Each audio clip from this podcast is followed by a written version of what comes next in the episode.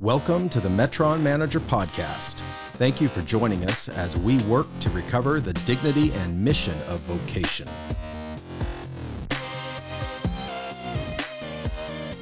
Learn more at metronmanager.com.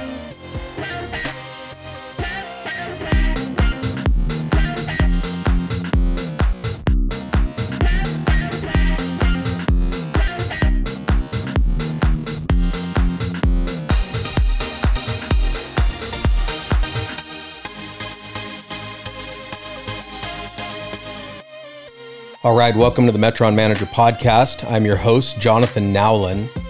Today, we're going to be talking about what actually gives you the right to manage your Metron. Have you ever wondered if you actually have a right to matter?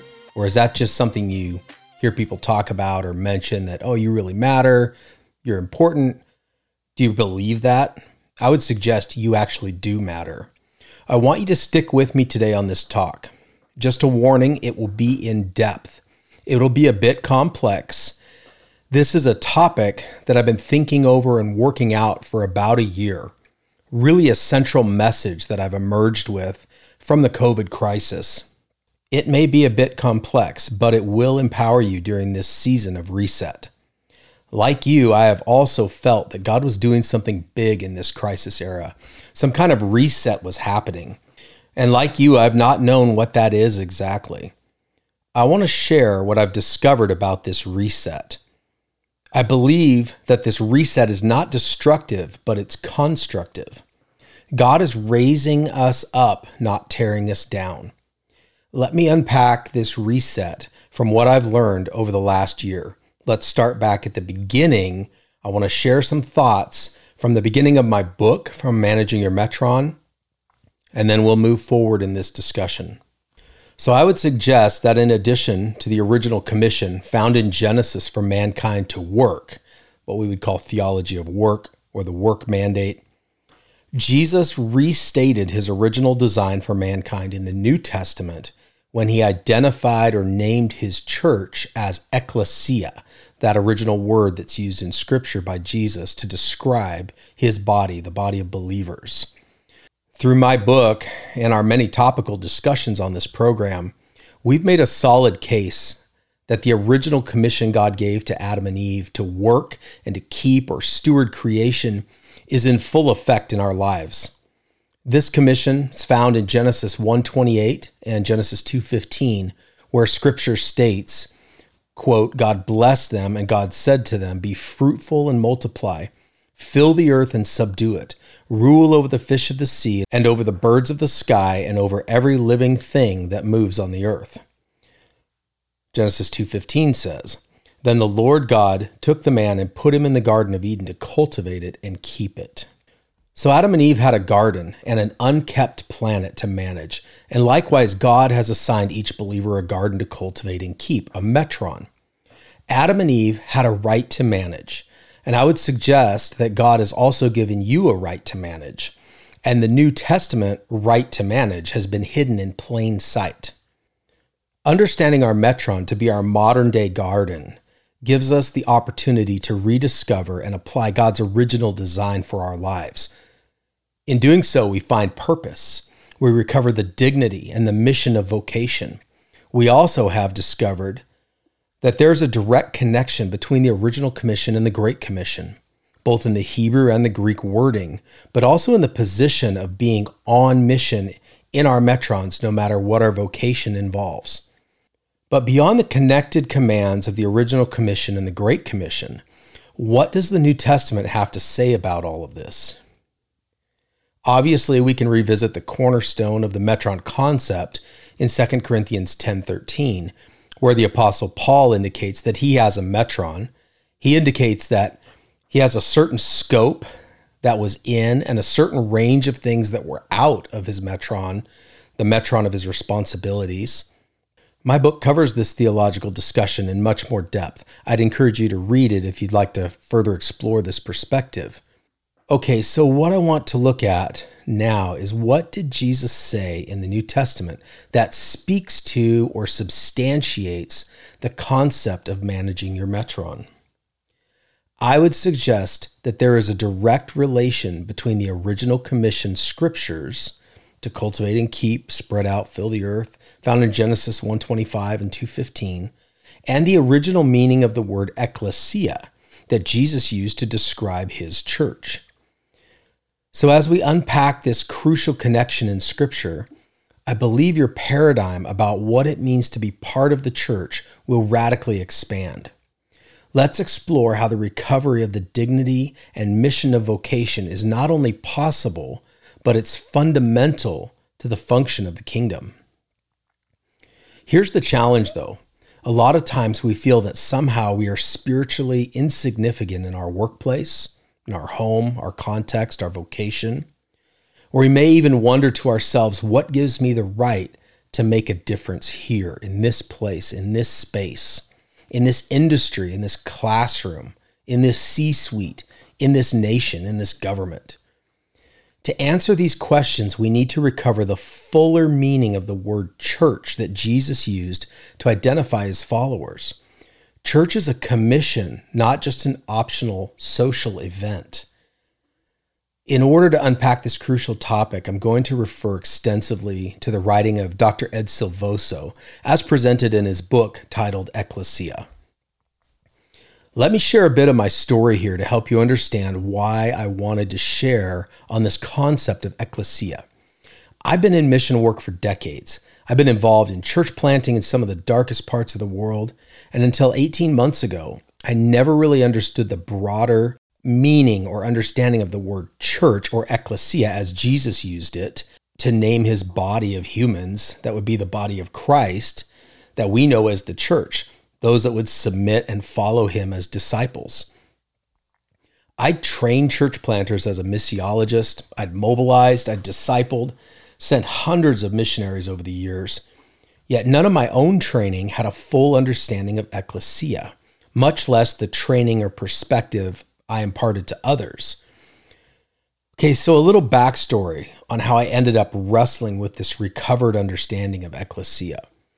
Remember when we were all in lockdown and we had to choose what to do with our time? Well, I dove into reading. I've been persistently bothering God in prayer each day. I really wanted to gain understanding and his perspective on the crisis we were in. Honestly, God did not share much with me except to say, keep your sword sharp. So my response to that was listen, study, teach. Actually, this process is what led to the launch of my curriculum that goes with my book and this podcast. As I let God guide me in my studies, I ended up stumbling into a book called Ekklesia by Dr. Ed Silvoso. Dr. Silvoso, he's from Argentina. He has a long history of revival and reformation work all around the world. A very well-known author and minister. As well-known as he is, I had actually never read any of his books or heard any of his teachings. I'd heard of him, but I hadn't studied him.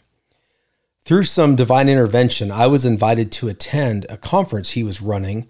I went in person last year, and wow, God brought it to light. He brought to light what I felt was the main gap in my understanding of church and what we were actually called to do as believers. Now, I did discover in this process that there are a few significant areas of theological application or extrapolation that are emphasized by Dr. Silvoso that I wouldn't personally hold to, but in the main area of recovering a fuller understanding of ekklesia, or the church, I was really impacted. As part of this journey, I ended up going through a 4-month online training program with Dr. Silvoso to explore ekklesia.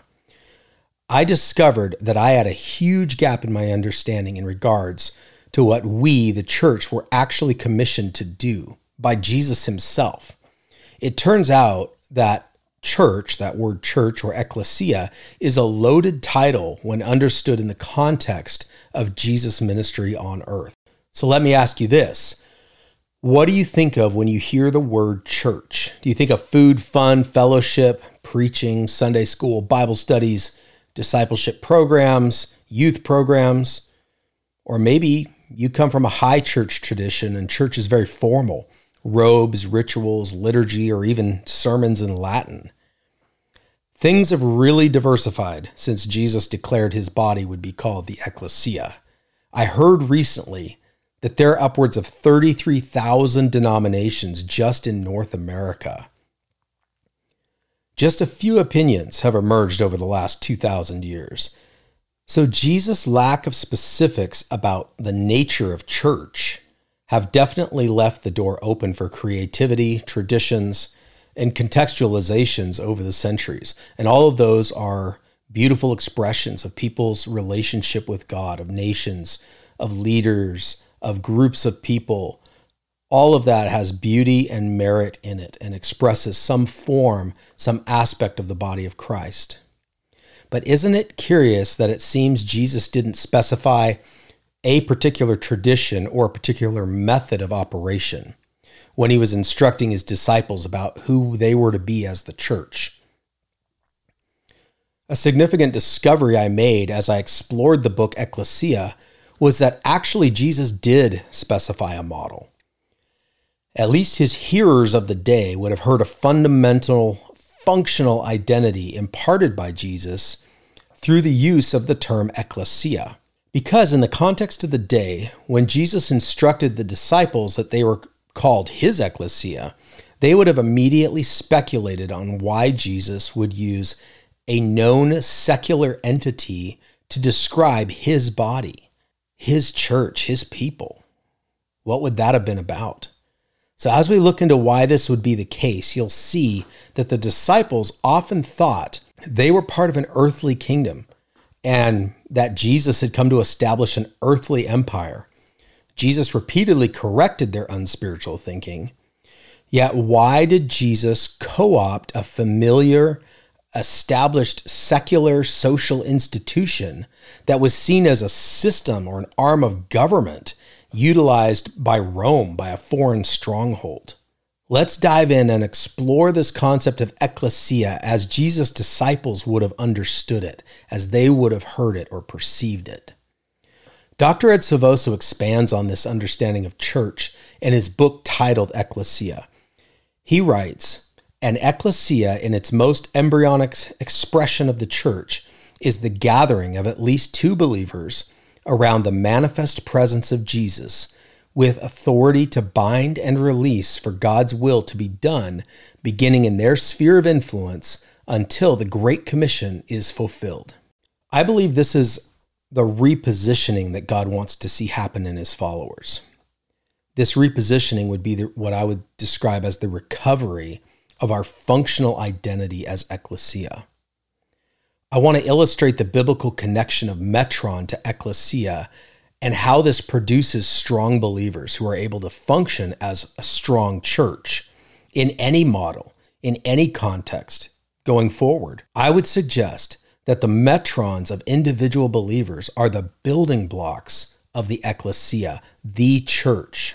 Check out what theologian Dallas Willard wrote about our role as the church in his book called The Great Omission. Quote, "The greatest issue facing the world today with all its heartbreaking needs is whether those who by profession or culture are identified as Christians will become disciples, students, apprentices, practitioners of Jesus Christ, steadily learning from him how to live the life of the kingdom of the heavens into every corner of human existence." Did you know that under the new covenant, you are the new carrier and conveyor of the very presence of God? This is what Dallas Willard is getting at. You are a mobile temple. The Spirit of God fills you like the Ark of the Covenant. You're commissioned to cultivate and steward the presence of God within your own Garden of Eden. That is who you are in your metron. And your metron is your operational space commissioned to you as a member of Christ's Ekklesia. So where do we see this term Ekklesia show up in the New Testament? Jesus called his church the Ekklesia in Matthew 16:18. He says in verse 18, "And I tell you that you are Peter, and on this rock I will build my church," or Ekklesia, "and the gates of Hades will not overcome it." So I want to read to you an excerpt from Dr. Silvoso's book Ekklesia that will really challenge your understanding of church as it did mine. Dr. Silvoso writes in his book titled Ekklesia, in chapter 1, quote, Jesus did not state, I will build my temple or I will build my synagogue, the two most prominent Jewish religious institutions at the time. Instead, he chose a secular entity first developed by the Greeks when he said, I will build my Ekklesia. Okay, here's some more excerpts from chapter 1. He continues, quote, Ekklesia, the Greek word translated into English as church, was not religious in nature or connotation at all.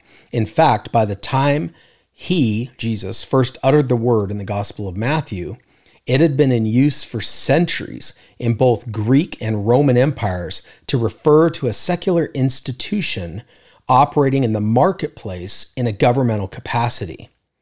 He continues, when Jesus chose the word ekklesia to introduce his redemptive agency, no one among his disciples would have conceived it as redeemable, since the existing ekklesia embodied a foreign stronghold.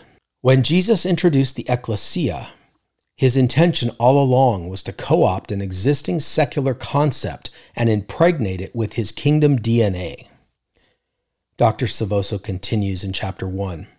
Understanding the roots and function of the secular ekklesia, which predated Jesus' use of the term, is crucial for us to rediscover the church as it was really meant to be. At the time of Jesus' birth and all through his life on earth, there were three main institutions in Israel: the temple, the synagogue, and the ekklesia.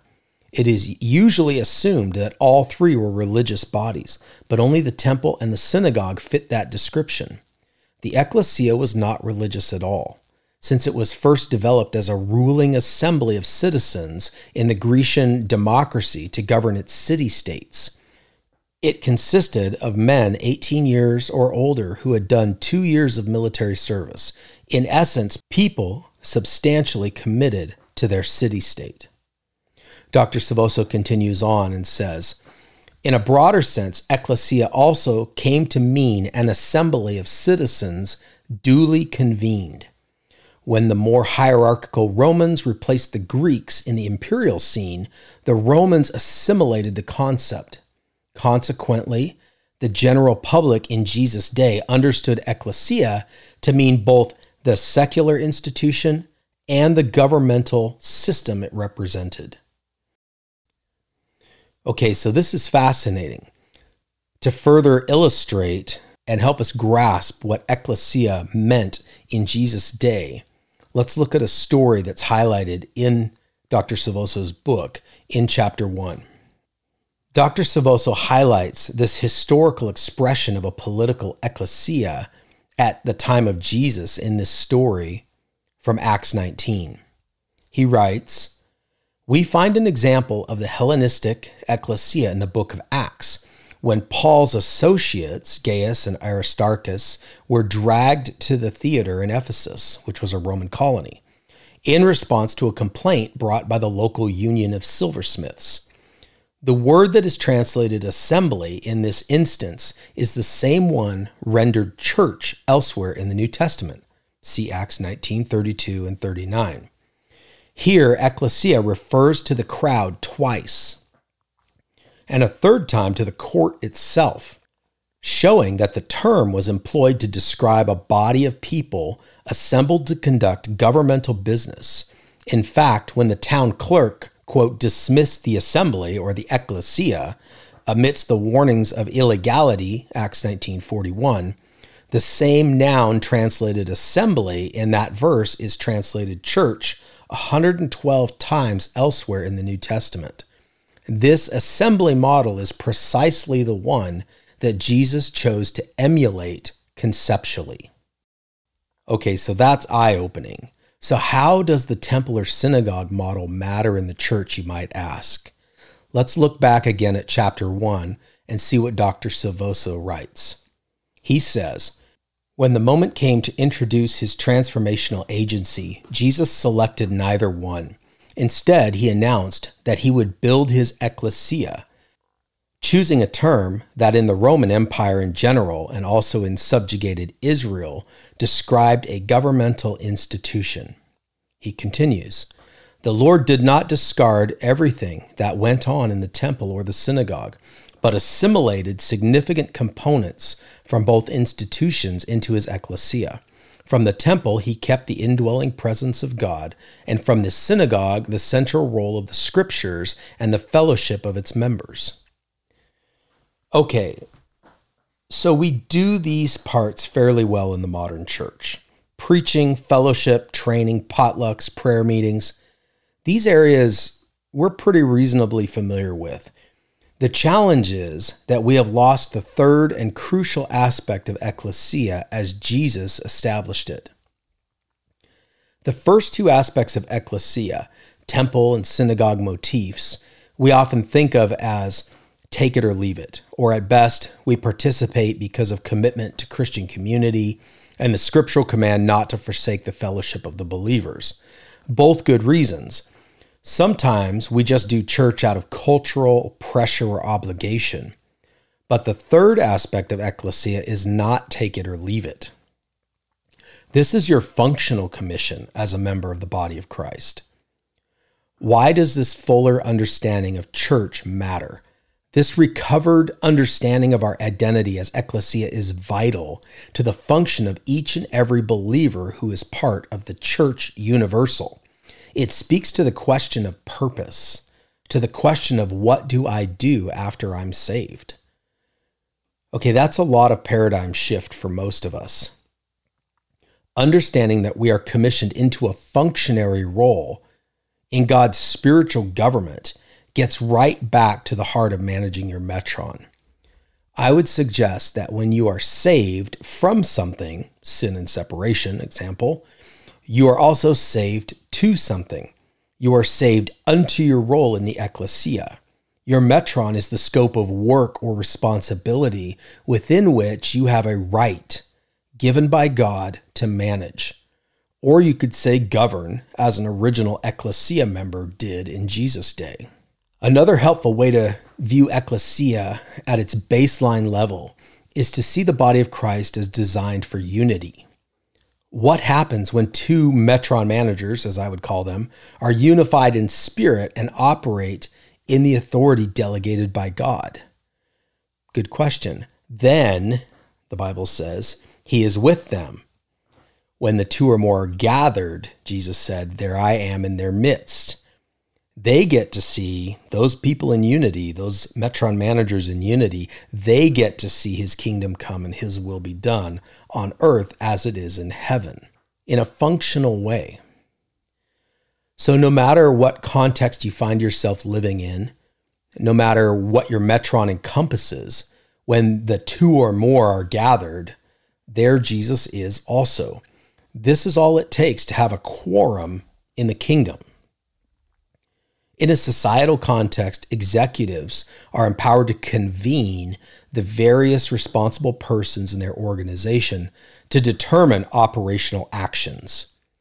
As the responsible executive in your metron, and as part of God's spiritual government or Ekklesia, you have the right to convene.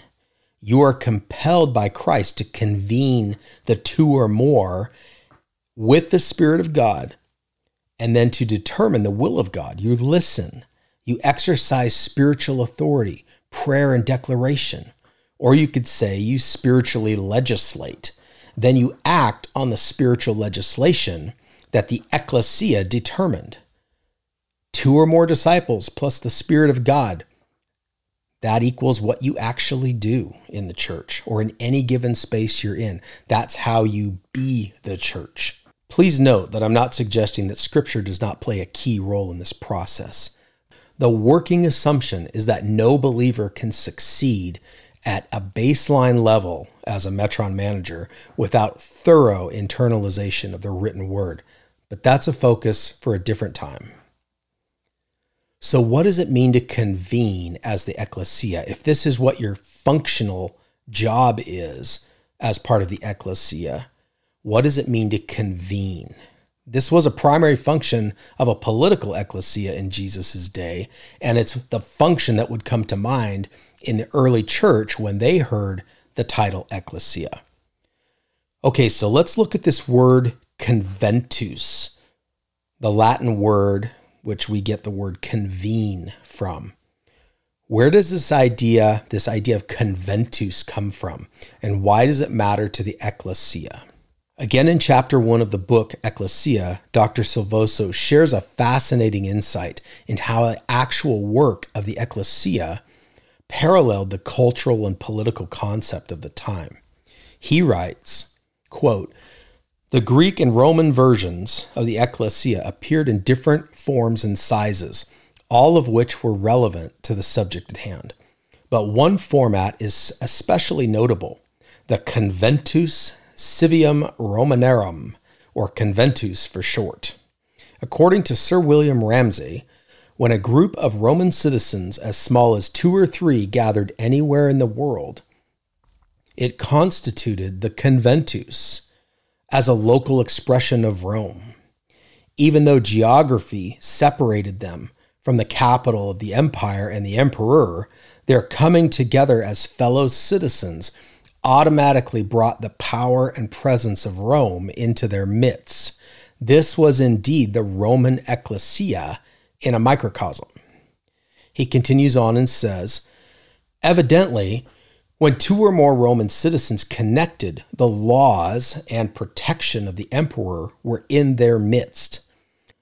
This is relevant to our discussion because in Matthew 18, after describing the authority entrusted to his deputies as the Ekklesia to bind and release for the will of God to be done on earth, Jesus stated that this was possible because where 2 or 3 have gathered together in my name, I am there in their midst.